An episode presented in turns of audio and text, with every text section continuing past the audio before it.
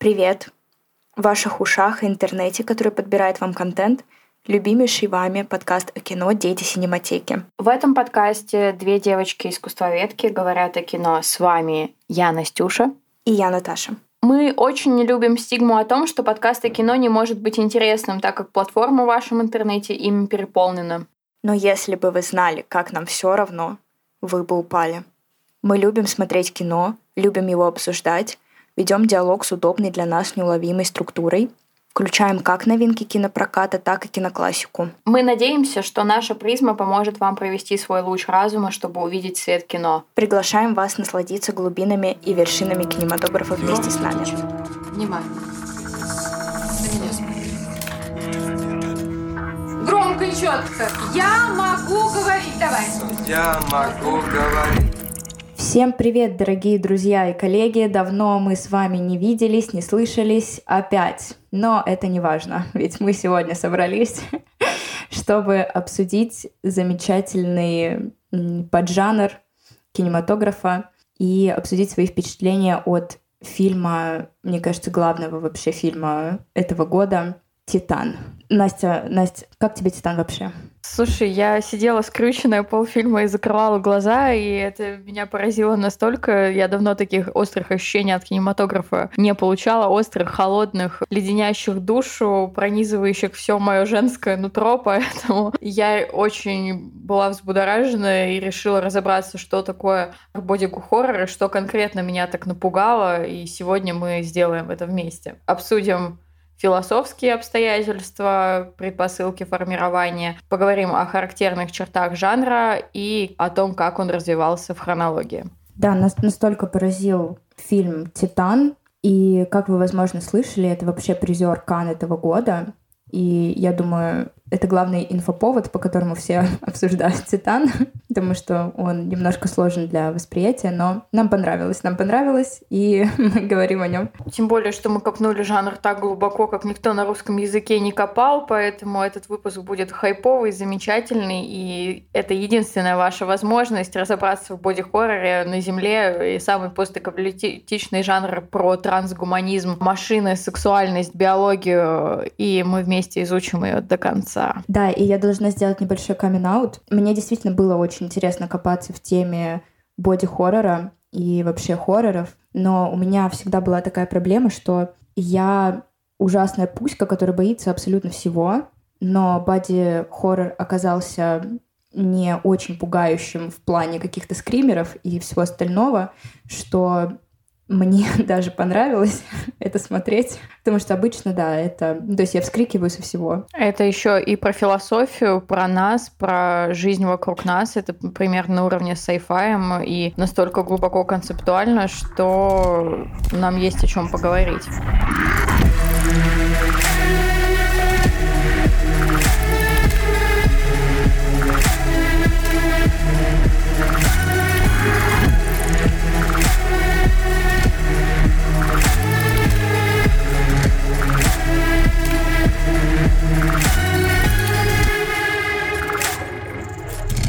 Начнем с определения, да, боди-хоррор, его еще называют био-хоррор или органик-хоррор.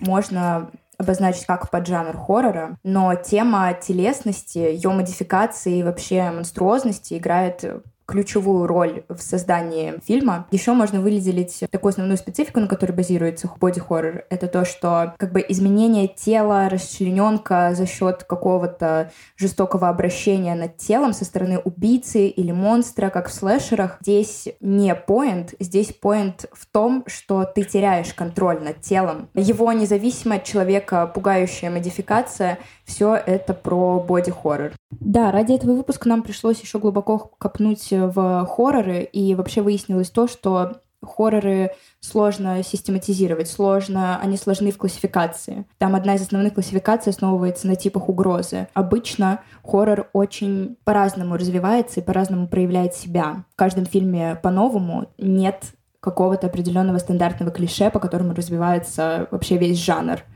Он абсолютно многогранен и вбирает в себя также другие жанры. В принципе, можно говорить о том, что вообще как таковая классификация хоррора основана на типе пугающего. То есть в боди-хорроре это ужасы телесного. В скримере, то есть кто-то кричит. Логично, логично. И пугают нас именно криком и вот этим вот пугающим элементом. В слэшере всех пилят, да, и этим пугают. И на этом в основном, на типе пугающего основана классификация хоррора. Так же, как уже Наташа сказала, как и любая жанровая система, в общем-то, в постмодернизме все очень сложно, а боди-хоррор это все-таки хоть зарождение жанра пришлось на середину века, тем не менее он развивался наиболее активно в 80-е, 90-е, 70-е. Это уже время постмодернизма, когда жанры друг с другом очень спокойно скрещиваются, и в этом, собственно, самый интерес. Поэтому жанр хоррора очень охотно скрещивается прежде всего с сайфаем, потому что тема каких-то научных медицинских исследований чаще всего раскрывается, либо в сторону трансгуманизма, железа машины, как мы превращаемся в машину, а не в биологическое существо. Также может быть и экзистенциальная драма, что человек, переродившийся в машину, либо в органическое другое иное существо, переживает изнутри, и нам показывают его переживания, что активно используется у Кроненберга, либо любовная драма, потому что мутанты тоже могут любить, и у зрителя вызывается чувство сопричастности и сожаления героя с помощью того, что уроды тоже люди и любят друг друга и хотят друг друга. Еще очень важно будет сказать, что хоррор больше исследуется в социально-философском ключе. Подобной глубиной исследования можно еще выделить тот же вестерн или боевик, но который исследуется больше в социально-политическую сторону. Поэтому мы сегодня будем очень много говорить про философию, культурологию, социологию. Да, выпуск имени Александра Дугина и Славоя Жижика, поэтому мы, э, значит, начитались философских трактатов, и сегодня начинаем этот непревзойденный речитатив с разбора безобразного у Умберто Эко. Вот систематизации образов ужасного в искусстве однажды занялся итальянский семиолог Умберто Эко и написал великий труд, который вышел в 2007 году «История уродства» на русском языке. В нем Умберто Эко говорит о том, что в отличие от понятия прекрасного, где были разнообразные эстетические теории, можно вспомнить ту же Калакагатию у греков, в искусстве Возрождения математически все это выводилось, э, что же такое прекрасное, возвышенное и эстетическое, и как нам воссоздать наиболее прекрасные образы, отражающие время, то с безобразным все гораздо сложнее. Чаще всего в искусстве безобразие разное воспринимается и не категоризируется, и это быстрее всего просто антипод прекрасному. Но что такое оппозиция прекрасному, это гораздо более широкое и расплывчатое понятие, и его очень сложно категоризировать. Так, например, Ницше безобразным видел упадок определенного культурного типа и признак э, вырождения какой-то национальной или ну, хронотопической такой категории. Если мы обращаем внимание больше на безобразное, значит, в нашем обществом что-то не так, и вырождение образа прекрасного не просто так возникают. Тем не менее, Умберто Эко вводит типологию безобразного, которая отлично применима к жанру боди-хоррор. В первую очередь он вводит понятие ну, дисгармонии. Это у нас уродство, увечье, убожество, подлость, слабость, банальность, случайность, произвол, грубость. Как мы можем понять, тут присутствуют не только эстетические категории, но также моральные и социальные. То есть какая-то бедность, положение человека в маргинальной среде также нас пугает и отвращает. Э, бомжи, инвалиды, калеки — это все то, что мы не хотим с собой видеть. Это нас пугает, так же, как и всякие увечья тела. Они асимметричны, они дисгармоничны, они в нас вселяют тревогу, которая заложена в нас биологией буквально, потому что человеку, чтобы отреагировать на какую-то свою болезнь, нужно увидеть, что ну, тело, грубо говоря, несимметрично. Также Умберто Эко вводит форму отталкивающего. Это неуклюжесть, смерть пустота, тошнота, преступление, тривиальное, дьявольское и сатанинское. Вот такие категории. Это все, чего мы в жизни боимся. Это просто однажды подскользнуться на банане, умереть, э, упасть э, в бездну, испугаться, наблевать, убить кого-то, оговориться и стать сатаной, если кратко. все это отлично соотносится с жанром боди-хоррор, потому что буквально Умберто Эко перечисляет все приемы, все, все, что нам демонстрируется на экране, так или иначе, и отлично помогает нам понять, в принципе, что нам будут показывать в боди-хорроре. Еще, конечно, важным феноменом в боди-хоррорах является сам вообще процесс страха. Почему мы боимся? Что это такое? Что такое страх? Страх смерти или попытка выработать иммунитет таким образом? Почему вот этот вот синтез отвращения и удовольствия нас так тянет к хоррорам? И здесь э, захотелось обратиться к мыслям Мартина Хайдегера по поводу страха и ужаса, потому что по Хайдегеру страх очень привязан к реальности, к реальным процессам, к повседневной жизни человека. Перед ним ставятся главные вопросы, перед чем страх, вообще сам процесс этого страха, то есть устрашенность наша, и из-за чего мы боимся. И Хайдегер приходит к выводу о том, что, как правило, мы боимся того, что существует вот в нашем модусе восприятия вообще в реальном мире. И в состоянии вот этой устрашенности еще интересен факт боязни вот этого приближения этой угрозы вредоносного что отлично как раз работает на экране, потому что зритель смотрит фильм, который разворачивается во времени. И нагнетать вот этот саспенс, а вдруг как бы эта вредоносность может миновать, а может быть и заденет, это становится как бы главным компонентом вообще в хорроре, то, как создается страх на экране. И из-за чего мы боимся? Это, конечно, за что мы боимся. То есть, естественно, мы боимся за самих себя, за нашу жизнь, за вообще какой-то распад э, реального. Потому что если что-то вдруг внезапно у нас появляется, когда ты идешь по коридору, конечно, ну, ты обосрешься вот, от страха. Что касается ужаса по Хайдегеру, вот здесь вот все немножко глубже, потому что ужас по Хайдегеру совсем не зависит от человеческих забот. Вот это вот ощущение ужаса лавкрафтовского ставит человека в абсолютное одиночество перед бытием и миром один на один. Соответственно, человек, уединенный в одиночестве, он способен к свободному выбору, например, самого себя, свободой самоопределения наделяется в этот момент ужаса. И это такой немножко, знаете, как будто релиз, я не знаю, как это по-русски, такой момент отпущения, знаете, когда ты вот перед бытием этим один стоишь просто в ужасе и действительно как бы видишь подлинную сторону себя, мироздания, и только в этот момент ты способен что-то действительно подлинно ощущать. Да, Хайдегер действительно меня испугал. Очень сильная мысль. Я думаю, Хайдегер полностью отразил э, какое-то ощущение послевоенного человека, пережившего ужасы фашизма. И вот эти послевоенные отголоски, они очень хорошо видны в хорроре. И далее уже в философии 60-х мы перейдем к постструктуралистам, которые были вообще против всего света, против мира, и дали нам очень мощные философские понятия для осознания боди-хоррора. Это, конечно же, Делес и Гватари, а, работающие в паре, как мы. Первый концепт, о котором мне хотелось бы рассказать, это тело без органов, который, ну, отлично применим э, к боди-хоррору, поскольку мы уже в названии видим тело. Делес и Гватари вводят понятие тело без органов и э, выделяют там две модификации тела. Есть у нас тело актуальное, это обычное наше тело, набор черт, навыков и движений и аффектов, которые присущи ему, которые мы, в общем-то, понимаем. В общем, мы в жизни понимаем, что мы можем заплакать, удариться, и наше постоянное состояние, оно немного иное, но, в принципе, мы понимаем, что тело также может вот так изменяться. В принципе, мы можем заболеть простудой, и это, в общем-то, норма. Но также есть и тело виртуальное, то есть это обширный запас потенциальных черт, отношений, эффектов, в которых может измениться наше тело. То есть это проекция нашего воображения, наших страхов на изменение нашего тела.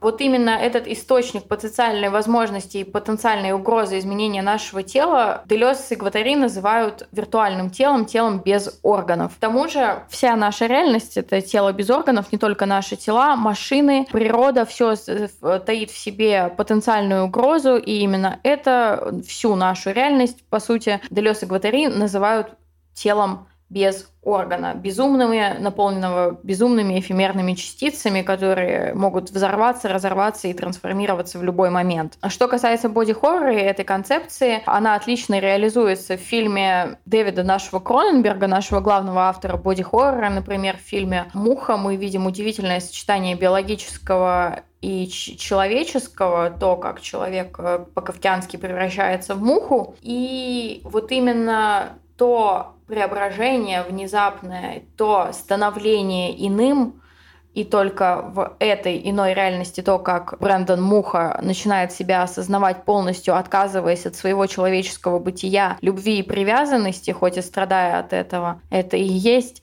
становление тела без органов. Потрясающая иллюстрация, Дэвид Кроненберг, потрясающе. Да, потрясающий мерзкий фильм. Что еще касается второй концепции, очень помогающей подойти к любому боди-хоррору и понять, что на самом деле там развивается, Делес и Гватари также вводят фундаментальное понятие Анти-Эдип, первый том. Советую, обращаемся, читаем книги. Так вот, в работе Анти-Эдип Делес и Кватари пишут э, дис на традицию Фрейда марксизма, центризма сексуального либидо, центричного понимания трактовки человеческих отношений, социальных и не только. Если говорить по-простому, то если у нас Фрейд говорил о том, что источник нашего наших действий, а то есть нашего желания, это либидо, это наша заключенность наша в треугольник мама, папа, я и какие-то травмы, процессы, которые сформировались в процессе воспитания, то Делес Гватери полностью отвергают эту концепцию и говорят, что нами движет машина желаний, все вокруг машина, и только капитализм побуждает нас к действию, и только социальное нами движет, а не сексуальное. В этой системе э, капиталистических взаимоотношений человек становится машиной производства, все вокруг машины, производящая капитал. Реальность — это машина, работа — это машина, мы — это машины, взаимодействующие с другими машинами. Человек человеку волк. Привет. Да, если вспомнить более раннюю философию, там Декарт вводил термин animal machine, и, и была позиция э, животное и человек, и только животное воспринималось как э, средство капитала, хотя тоже являлось, по сути, биологическим привет всем веганам, тоже являлась биологическим органическим видом, организмом, а, но теперь все машины и человек стал маши... машиной, еще раз я скажу это слово машина. И так преодолевается традиционная оппозиция органики и механицизма, то есть Органики у нас больше нет. У нас остался только механицизм, и все мы желающие машины. Такое. А желание тоже машина. Да, теперь перейдем непосредственно вообще к кинокартинам и какие проблемы поднимаются вообще в боди-хоррорах. Как мы выяснили, это, конечно, в первую очередь исследование страха человеческого. И большое внимание уделяется также всевозможным видам тревожного состояния перед, э, в первую очередь, э, какими-то био, перед другими видами существования, паразитами, вирусами и тому подобное. И уже позднее у нас появляется технотревожность по поводу технологий, интернета, где эта грань. И также мы часто можем встретить какую-то медицинскую тревожность, которая непосредственно напрямую связана с внедрением в тело скальпелями, не знаю, стоматологами, всем чем угодно. Да, переливание крови, спид, пересадка органов. Ну вот, а если мне пересадили сердце или кусок мозга, я останусь человеком, я буду думать так же. Интересно, что в боди-хоррорах обычно очень сильно гиперполизирована сексуальность, э, сексуальные какие-то желания твоей плоти и новой плоти, в которую превращаются герои. Это можно, наверное, объяснить тем, что... А тем, что это же отчасти тоже такой страх тем, что то, как люди занимались сексом, ну, в течение 20 века, в принципе, очень сильно изменилось. Вот. Какие-то виртуализированные и механизированные процессы начали происходить. И, в принципе, страх вот этой внедрения в чувственную сферу техногенного, оно тоже всех очень пугает, в принципе. Да, и мы настолько уже стали как бы толерантны к каким видам э, раздражителей, что вот эта вот гипер гипертрофированная сексуальность, жестокость, боль и насилие, все ради того, чтобы хоть что-то почувствовать, ведь боль и страдания Это все, что осталось реальным в этом захваченном мире. Что касается конкретных визуальных черт боди-хоррора, то тут все очень просто и сложно одновременно. Конечно же, все визуальные средства боди-хоррора направлены на то, чтобы вызвать у нас тошноту, отвращение, страх. Но при этом не то, чтобы, знаете, в боди-хоррорах резко появляются какие-то трансформации, и мы начинаем пугаться, они внезапно, ну, как в скримерах, и кто-то кого-то начинает пилить. Нет, мы наблюдаем медленную трансформацию тела, очень крупными планами, очень э, большую роль в боди-хоррорах играют художники по костюмам и спецэффектам и каким-то объектам. Каждую модификацию тела продумывают художники, и даже Дэвид Линч э, сам выступал художником в голове ластики. Всех вот этих уродливых опухолей и бог знает чего. Да, также можно вспомнить работу художников э, над фильмом «Чужой», которая искренне поражает наше воображение. Я думаю, эти мутанты всем еще очень долго снятся. Если честно, я, кстати, смотрела боди-хоррор. Я думаю, все так или иначе, многие с ними сталкивались в детстве, потому что вот я помню, что была такая в подростковый период тема вместе собраться хорроры посмотреть. Она до сих пор есть, меня заставляют, я не могу. Извините. Ну да, отписано. Ну, ну знаешь, из всех просто, си, просто сейчас это превратилось, пошли вместе на солнцестояние или на маяка. Это, ну, как бы не страшно. Нет, это у нас превратилось. Настя, ты про кого? Ты за кого говоришь? Мне кажется, никто не любит маяк и солнцестояние. В смысле? Ну ладно, ладно. Кто-то любит. Ну, кому-то скучно, знаешь. Как? Такое бывает. Ну, и Титан понравился не всем, я... ОМГ. Ну да, смотреть неприятно, такие новости. Вас, вас все время развлекать должны. Мы где? В цирке. Да, зрители реально, ты слишком забалован. Вернемся к тому, как боди-хоррор в визуальной стилистике проявляется. Это у нас крупные планы, статичные планы часто. Это статичный план, в котором что-то органическое начинает шевелиться или металлическое входить в плоть, и на этом контрасте металла и органики, на контрасте человеческой кожи и выпадание зубов, прорастание меха и чего-то отвратительного, блевоты нечеловеческой, крови синего цвета, что-то такого неприсущего человеку, все построено. Отдельные фрагменты нереалистичные, гротескные. Если в боди-хорроре появляется какая-то тема медицинская, она показывается, естественно, гротескно, преувеличенно, ничего естественного в этом нет. Итак, что касается непосредственно развития самого жанра боди-хоррор в форме кино, а не концепции. Конечно, тут нельзя не упомянуть немецкий экспрессионизм, который сильно повлиял вообще на весь кинематограф, но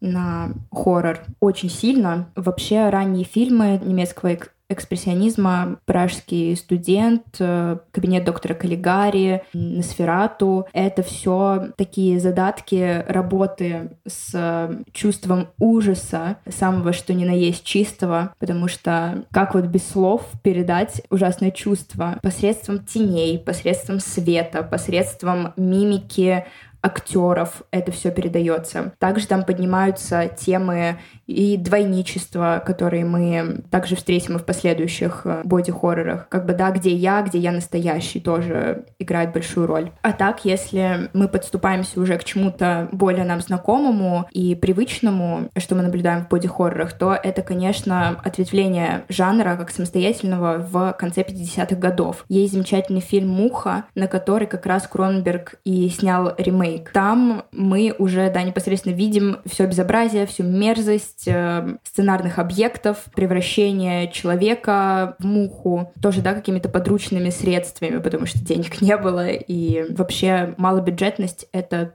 тоже черта хорроров и боди-хорроров в том числе. Это черта нас всех.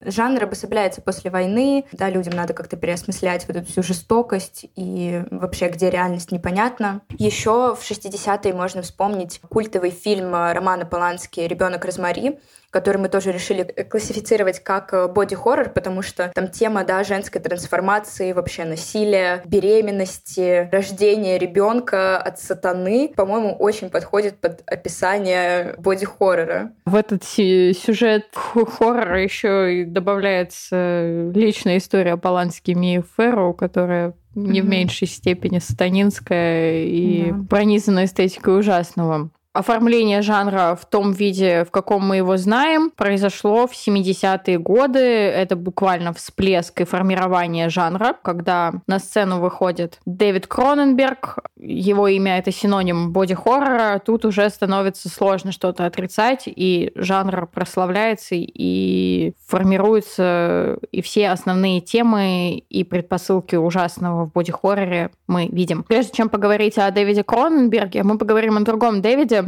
Нет, не Боуи. Мы поговорим о Дэвиде Линче. Когда-нибудь мы запишем подкаст о Дэвиде Линче, но мы обещаем себе это три года. Сегодня мы поговорим о Дэвиде Линче как о именно авторе боди-хоррора из самого своего, одного из первых фильмов «Голова ластик». Мы обсудим его чуть под, более подробно и разберемся, где там боди-хоррор и как он отличается от других боди-хорроров, потому что это не совсем классический случай. Первое, что бросается в глаза, это черно-белый. Черно-белый боди-хоррор, хотя в теории он мог бы быть цветным, но Дэвид Линч на раннем этапе еще работает с черно-белой эстетикой, и здесь очень как раз видно наследие немецкого экспрессионизма. Можно поставить рядом кадр из кабинета доктора Каллигари с мужчиной с подведенными черными глазами и с мужчиной из головы ластика с взорванной прической и увидеть абсолютно, абсолютно идентичное ужасное лицо.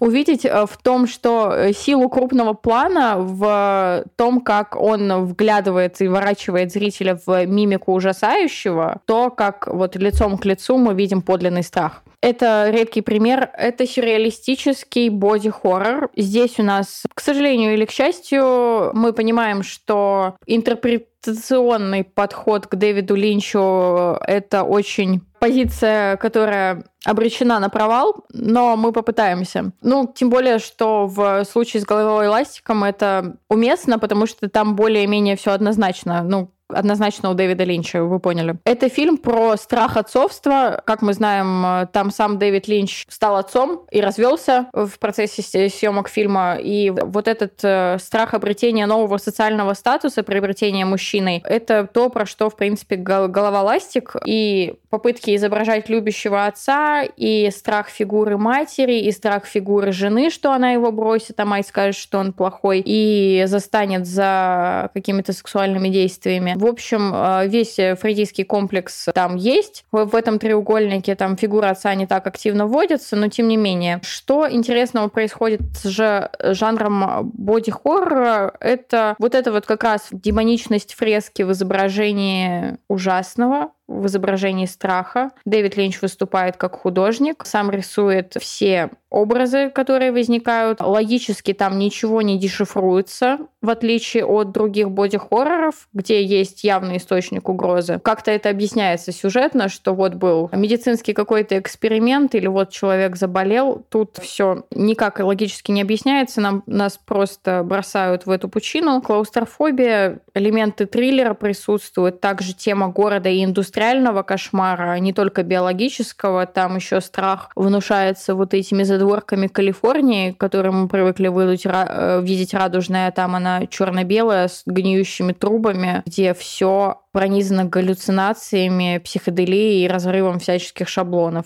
80-е становятся золотым веком в истории жанра, и здесь уже начинает как раз творить Дэвид э, Кроненберг, который полностью закрепил свой авторский стиль, и 80-е знаменовались выходом таких картин, как э, «Сканеры», «Видеодром» и «Муха». Если муха — это больше про какую-то биотревожность, там деградирование, деградация организма посредством там чего-то, да, как, например, в «Чужом». Про видеодром можно сказать, что он вообще такой немножко пророческий, потому что там он работает с тревожностью по поводу технологической модификации какой-то. Там он берет телевизоры, но ничто нам не мешает интерпретировать это как э, тревожность по поводу интернет-пространства в дальнейшем. Да, там же главный герой, он владелец медиа, он владелец телеканала, что по сути владелец медиа и любого медиа, и это вот владелец информации, грубо говоря, и того, как она распространяется, и вот эта тема еще тревожности по поводу распространения порнографии, детской порнографии, фотографий каких-то видео с убийствами, снаф муви, где к трупу прилип леденец, вы поняли. Да, и это все еще вот это вот, опять же, там вы можете заметить, как, но ну, не так сильно, как, например, в фильме «Автокатастрофа»,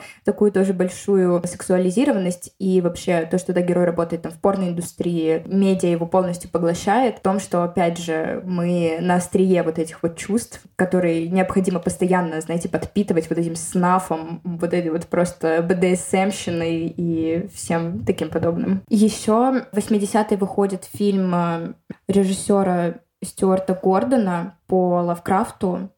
И, конечно же, мы несознательно не упоминаем Лавкрафта, мы осознаем как бы всю его, все влияние на жанр, на страх, на ужас в этом мире. Но «Реаниматор» и, например, фильм «Извне» Там у нас уже появляется вот как раз много нечисти, каких-то тоже организмов извне. А реаниматор, он больше циклится на... Пусть это и Лавкрафт, но Франкенштейна тут тоже нельзя не упомянуть, потому что это про зомби, да, про живое в неживом это тоже, то есть впоследствии тоже снимается очень много фильмов, посвященных зомби. В принципе, Лавкрафта можно считать прародителем именно всей инфернальной темы бесовщины демонического, сатанинского. Также отчасти эстетика Эдгара Аллана По, в том числе и Лавкрафта, повлияет на фильм «Восставший из ада», тоже культовый фильм, где активно вводятся расчленение, эстетика садомазохизма, членовредительства вредительство, ошеломительные костюмы с иглоукалыванием, то есть эту маску, по-моему, цитируют очень часто и очень многие, и что в значительной степени расширяет эстетический ряд образов э, в боди-хорроре. Культовый фильм именно из-за своих каких-то образностей. 80-е мы все время говорим больше про американское кино, но, тем не менее, скажем пару слов о азиатской стилистике. Мы намеренно не пускаемся в разговор о корейских, китайских э, экспериментах с телесностью, э, и жанром боди-хоррор он там есть, и он там очень разнообразный, имеет слишком свою уникальную специфику. Ну, то есть, да, для отдельного выпуска. Да, то есть понимание корейцами вот этой извращенной э, телесности, это очень специфично, мы не будем сюда это пихать. А Япония также, как страна она наиболее близка к капитализму со своими культурными особенностями, но тем не менее в послевоенные годы там начинаются схожие процессы, и снимается фильм «Тецуо. Железный человек». А в Японии этот фильм в значительной степени повлиял на фильм Пи Даррена Аронофски, то есть если посмотреть их друг за другом, то, как там используется техномузыка и монтажный ритм, крупные планы и сжатый формат 3 на 4 изображения, в принципе, можно найти очень много общего, там такая такая же сексуальная одержимость в этом большом городском пространстве, где нужно быстро трахаться, приобретать вещи, бегать, э, и непонятно, что происходит с человеческими чувствами. Очень влиятельный фильм, всем советуем, и вполне понятный для европейца. В 90-е наблюдается такая тенденция в боди-хорроре, что он часто смешивается с элементом комического и смешного. Если раньше это была какая-то sci-fi тематика, то сейчас это комическая тематика. И вообще, если рассматривать 90-е как время коммерциализации кино, то она коснется и жанра жанра боди-хоррор и скажется на нем не очень хорошо, фильмов будет сниматься мало, они будут коммерческие, не философские, и, в принципе, их будет мало. Появляется тенденция к тому, что мы должны смеяться, такой постмодернистский прикол, на приколе все хохочут над тем, как к прямой кишке ртом кого-то э, пришивают. Да, еще можно упомянуть, что в 90-х выходит фильм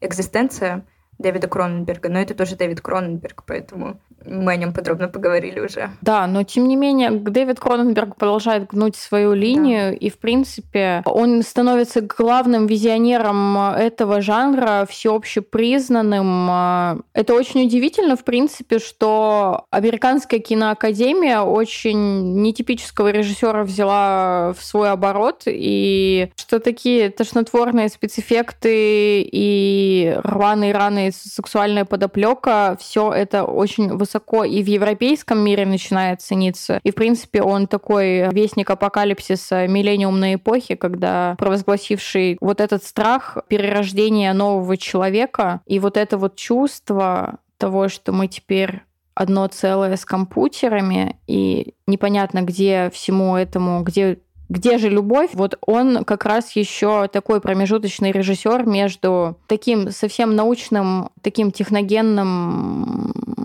подходом трансгуманистическим у Кроненберга как будто есть миссия остановить этот хаос и предупредить все человечество, когда уже последующие режиссеры в 10-20-х годах будут просто фактически говорить о том, что да, это так. Наконец-то мы дошли до современного этапа. И что же происходит в актуальной действительности с боди-хоррором? Во-первых, как мы уже говорили, боди-хоррор стремится отразить э, волей-неволей все социальные тенденции, социально-философские парадигмы, которые происходят в нашем обществе. И поэтому тема феминизма не может обойти и этот жанр, как и многие другие. Если говорить о преломлении телесного ужаса фем-тематики, то, в принципе, существование женщины — это сплошной телесный ужас. И тут есть над чем подумать, и режиссеры часто опускаются в тему ужасного в половом созревании.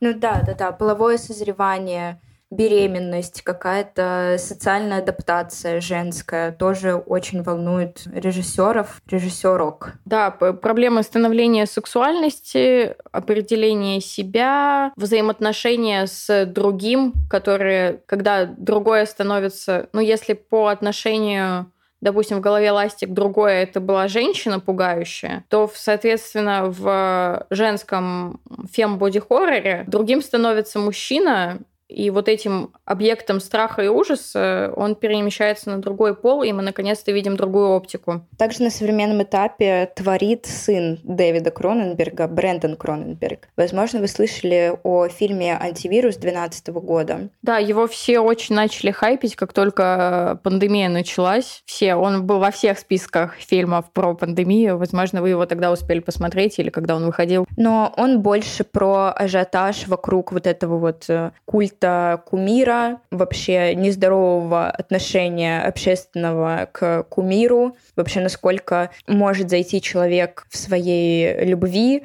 к этому и насколько это уже абсолютно ломает все. Концепция фильма в том, что люди приходят в лабораторию специальную, специальную где хранятся вирусы, пересаженные от звезд. То есть вирус герпеса Анджелины Джоли, вирус гриппа Бритни Спирс э, и сифилис Сида Вишеса. И люди хотят ну, на биологическом уровне стать звездой, не только там трусы приобрести, а ну, реально биологически фил, фил, э, почувствовать себя звездой. Вот, и готовы платить за это любые деньги. И, в принципе, я бы назвала этот фильм э, просто. Если вы читали Empire V Пелевина, то это примерно тоже. Знаете, это боди-хоррор эпохи гламура, вот эти десятые годы, начало их. То есть вот это как раз одержимость СМИ, журналом «Все звезды».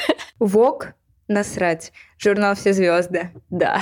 Эпоха глянца и гламура вот так вот преломляется в жанре боди-хоррор, и вот этот обсест э, переносится на культ звезд и идолопоклонничество какое-то. Вот, не особо интересный фильм. Да, но куда интереснее, по-моему, фильм «Позессор», его тоже 20 года, «В чужой шкуре» он называется. Мы про него говорили как-то в подкасте про итоги 2020 года.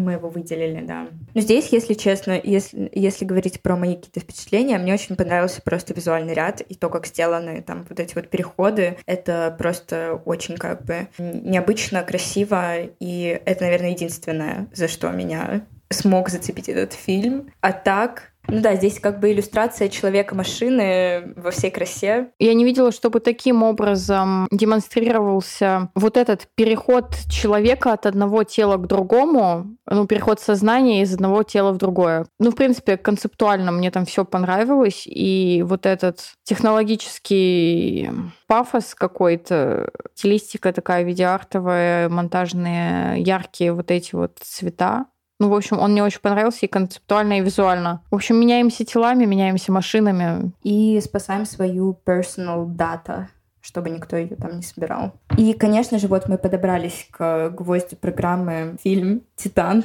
который еще свеж в нашей памяти, свеж в нашем восприятии, который нам очень понравился по нескольким причинам. Потому что, естественно, да, он выиграл на Канском фестивале, что достаточно необычно для Канского фестиваля, который дал ветку, во-первых, женщине, во-вторых, боди-хоррору. Я просто рада, что боди-хоррор сделал не кто-то из Кроненбергов. Очень необычно, что, в принципе, 2020 год стал прямо очень активно годом провозглашающим эру трансгуманизма. То есть а, этот дискурс э, то тухнет, то гаснет, но тем не менее. Сразу несколько произведений были, было выделено на эту тему в искусстве, и в том числе, то есть у нас Пелевин написал, и Сорокин написали про трансгуманизм, и, и фильм «Титан» вышел, и на Канском фестивале что-то взял. Что-то это о нас всех говорит, и реальность посылает нам какие-то сигналы. Коротко о главном. В фильме «Титан» мы имеем девушку, главную героиню, женщину, девушку, которая в юные года пострадала э, от аварии. У нее в голове чип. За рулем сидел отец, и у нас сразу проблема личной драмы взаимоотношений с отцом и невозможность там его простить, не простить, и проблемное отношение девушки со своей телесностью, поскольку у нее иной имплант прямо в голове,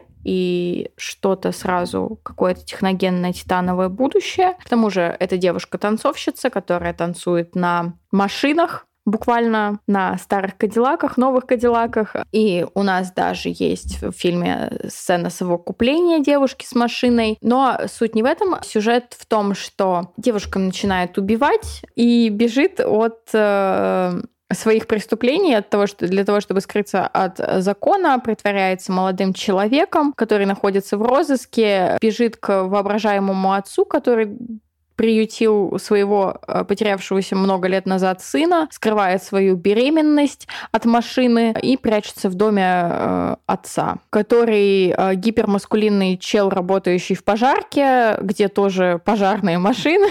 И мы видим, как у девушки меняется гендер. Вот она мужчина, и вот она машина. Что интересного в этом фильме? Это фильм дико пугающий, правда, я полфильма, там, во-первых, есть сцена убийства очень активные. Мы с Наташей сидели на первом ряду, когда смотрели этот фильм, и я полфильма не могла смотреть на экран и загибалась буквально. То есть, серьезно, такого... Вот действительно, со времен Кроненберга старшего прямо я такого на большом экране не видела. Ну, то есть, да, там есть сцены убийства, там есть сцены насилия, причем над собой, бьется об раковину. То есть такие сцены жестокого обращения, они там, да, на большом экране еще и пугают еще больше. Самое ужасное это было селфхарм, действительно, потому что когда она себе нос ломает об раковину и еще как-то режет себя, это просто трэш. К тому же там есть тема беременности, и я думаю, любая девочка, которая рассказывают про роды и показывают фрагментарно процесс беременности от чего-то неведомого, чужого, начинает начинает просто на физиологическом уровне чувствовать какой-то биологический действительно ужас в своем теле и представлять, как это развивается в ней, и это действительно просто отвратительно. Да, но для меня, конечно, я там могу выделить такой главный для себя концепт э, рождения чего-то действительно нового, не бывавшего до сегодняшнего дня, то есть вот это вот младенца, которого она в итоге рожает. И это на самом деле интересное как бы развитие ее путь жизни вообще, да, вот у нас титановый пластин пластиной, меняет э, постоянно гендер, отношение к людям, и в итоге раскаивается, приходит к этому идеальному отцу, который ее действительно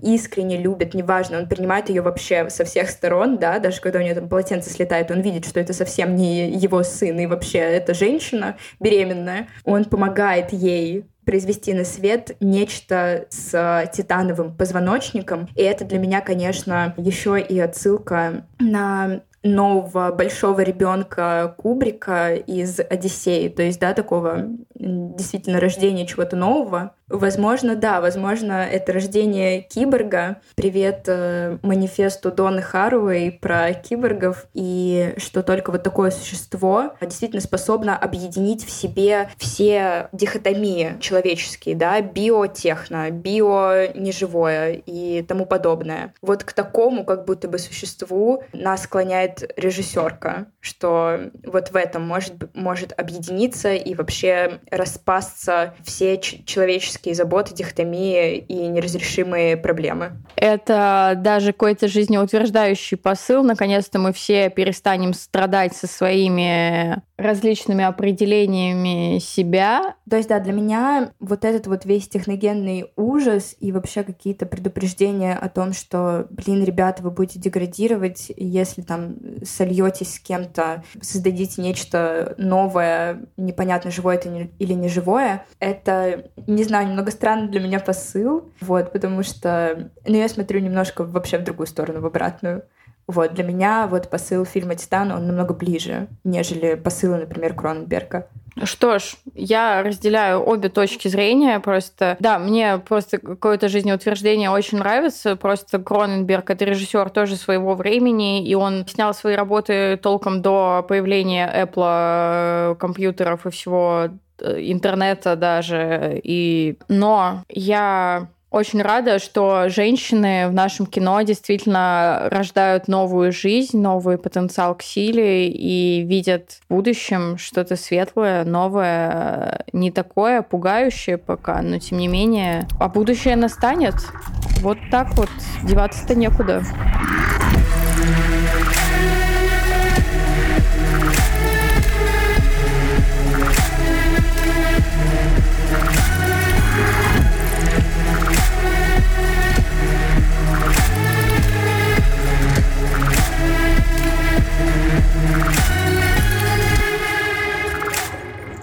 Что ж, друзья, мы надеемся, что вам было, во-первых, интересно, во-вторых, не скучно, и вы открыли для себя мир боди-хоррора, разобрались в том, как он работает. Возможно, вас заинтересовали какие-то картины. Будем очень рады, если вы посмотрите Кроненберга фильм «Титан», если вы его не видели, и другие яркие картины, которые пугают наше воображение и дают нам колоссальные инструменты для иного абсолютно осознания нашего реальности, потому что даже в таком виде, в таких жанрах можно увидеть глубокое концептуальное высказывание о нас сегодня. Как обычно, следите за нашими соцсетями, подписывайтесь везде, ставьте оценки, где вам удобно, потому что это помогает другим людям найти нас. Советуйте этот замечательный подкаст со своим друзьям. Донайте нам денежку. Будем очень признательны. У нас скоро новый сезон. Нам нужны материальные вложения. Будем очень признательны. Мы некоммерческий проект пока что. Всем спасибо.